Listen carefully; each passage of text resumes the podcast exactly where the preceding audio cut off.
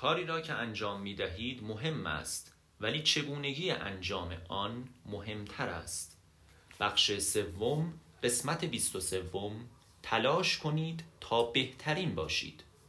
در دوران جنگ کره ما از سئول فرار کرده بودیم و به عنوان پناهنده در تیگو زندگی می کردیم پدرم روبوده شده و به شمال کشور برده شده بود.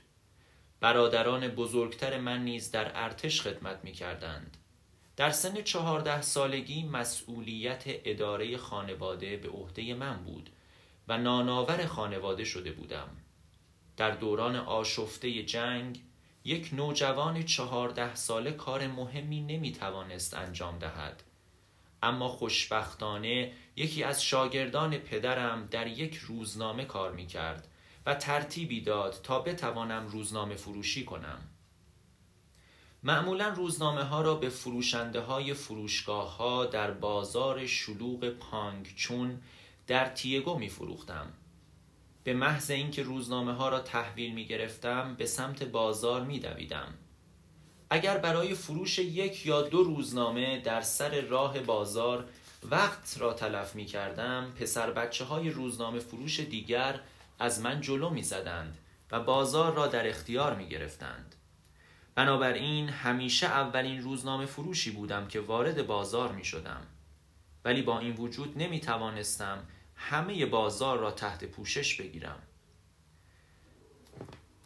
وقت با ارزشی را وقت با ارزشی را در یک سوم اول بازار از دست می دادم چون باید بقیه پول خریداران را با پول خورد پس می دادم. در آن لحظات با ارزش سایر بچه های روزنامه فروش از من رد می شدند و از آنها عقب می ماندم و بقیه بازار را آنها از من می گرفتند. برای تأمین خورد و خوراک خانوادم حداقل باید یکصد روزنامه در روز می فروختم.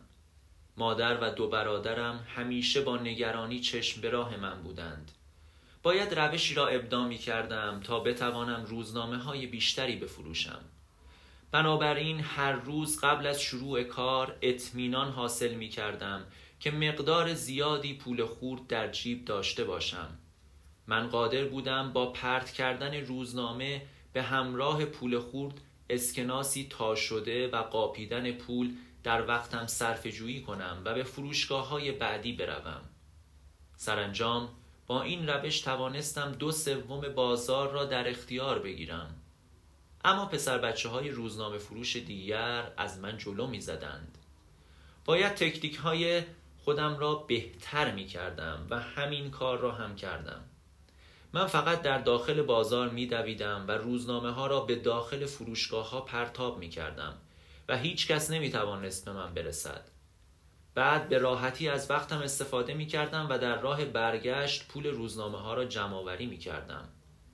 همه خریداران هر روز پول نمی‌دادند ولی با این روش همه روزنامه هایم را می فروختم و طلب هایم را در عرض یک دو روز وصول می کردم.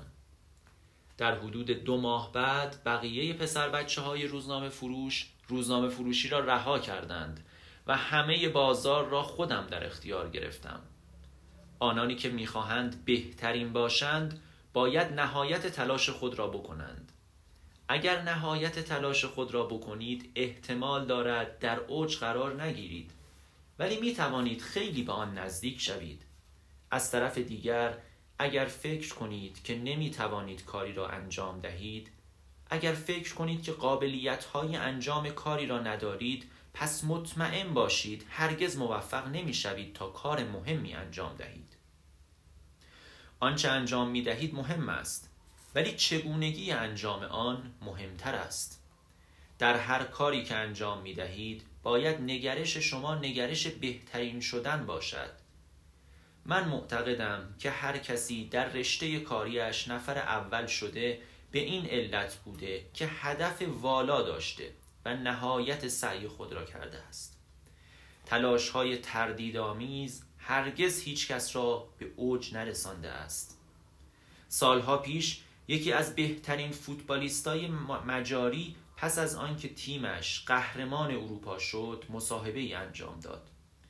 یکی از خبرنگاران رمز موفقیت او را پرسید. فوتبالیست مجاری گفت که هر موقع وقت دارد با توپ ور می رود وقتی که با توپ ور نمی رود درباره فوتبال حرف می زند و هنگامی که درباره فوتبال حرف نمی زند به آن فکر می کند بسیاری از مردم درباره معجزه دو حرف می زنند اما به نظر ما معجزه‌ای در کار نیست. ما فقط سختتر از دیگران کار کردیم و سعی کردیم که در جهان در زمینه کار خودمان بهترین باشیم. من هرگز از دستاوردهای فعلی راضی نیستم و هرگز از تلاش برای کسب مقامات بالاتر دست نمی‌کشم.